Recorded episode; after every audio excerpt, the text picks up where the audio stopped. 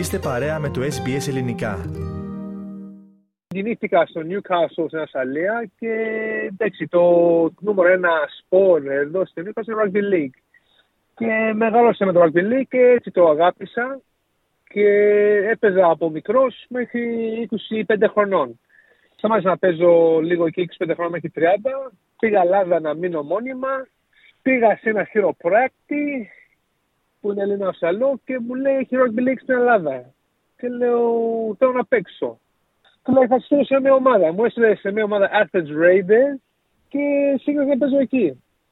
Και εντάξει, έχω εμπειρία με Rugby League και παίζω λίγο καλά και ξέρω τα κανόνες και είμαι καλός παίκτης.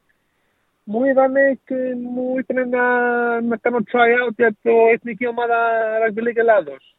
Και έτσι πήγα στην εθνική ομάδα Rugby League. Ποιες προκλήσεις αντιμετωπίσατε κατά τη μετάβασή σας στην Ελλάδα; Κοίτα, ήταν λίγο δύσκολο στην αρχή γιατί εντάξει, η γλώσσα δεν είναι η πρώτη μου γλώσσα δεν ήξερα καλά ελληνικά. Εντάξει, τώρα που έχω καιρό στην Ελλάδα, μιλάω καλύτερα ελληνικά, καταλαβαίνω καλύτερα, γράφω, διαβάζω. Ήταν αυτό, δεν είχα φίλους, εκεί ήταν καινούργια ζωή από την αρχή. Το καλό είναι, εντάξει, πήγα στην μητέρα πεπίδα και είχα λίγες είδε και με βοήθησαν λίγο με τα χαρτιά, με αυτά. Αλλά είναι δύσκολο στην αρχή, ήταν πολύ δύσκολο. Ποιες είναι οι διαφορές στο Rugby League όπως το ζήσατε στον τόπο γέννησής σας, στο Newcastle ή στην Αυστραλία γενικότερα, σε σχέση με το rugby στην Ελλάδα; Κοίτα, το Rugby League στο Newcastle, εκεί που έπαιζα εγώ, είναι σαν το ποδόσφαιρο στην Ελλάδα. Είναι... Το παίζει από μικρός.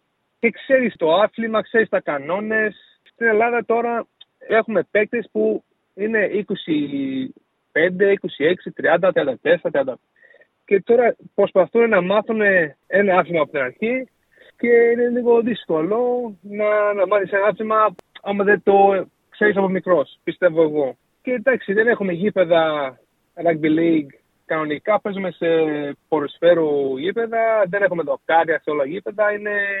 Αλλά το παίζουμε. Βρίσκουμε άκρη και παίζουμε. Δεν έχουμε θέμα. Και ένα γήπεδο στο Ασπρόπρικο λίγο έξω από την Αθήνα, που είναι κανονικό γήπεδο για rugby league και προσπαθούμε να παίξουμε εκεί όσο φορέ μπορούμε.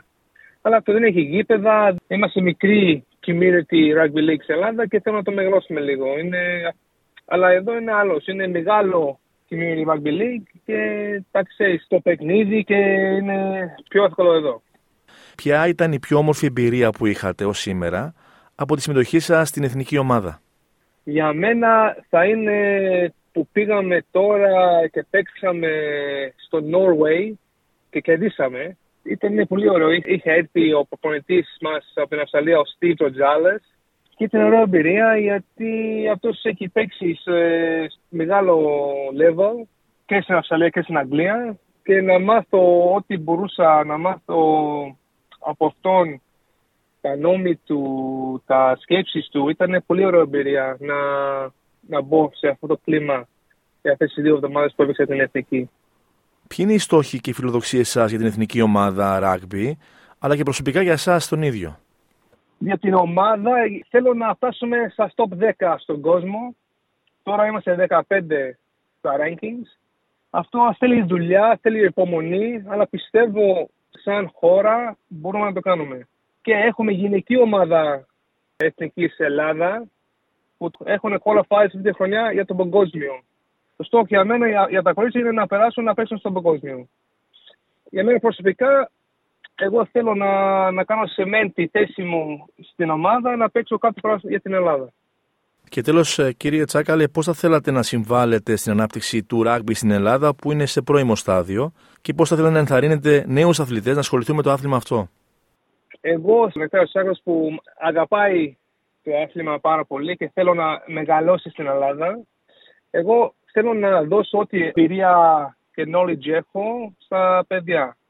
Πρέπει σαν ε, ελληνικό rugby league να, να μπούμε στα σχολεία, να κάνουμε λίγο summer camps, κάτι στα σχολεία, να τα παιδιά από μικρά να πιάσουν το άθλημα και το μάθουν και να, να έχουμε μέλλον για την Ελλάδα με το rugby league.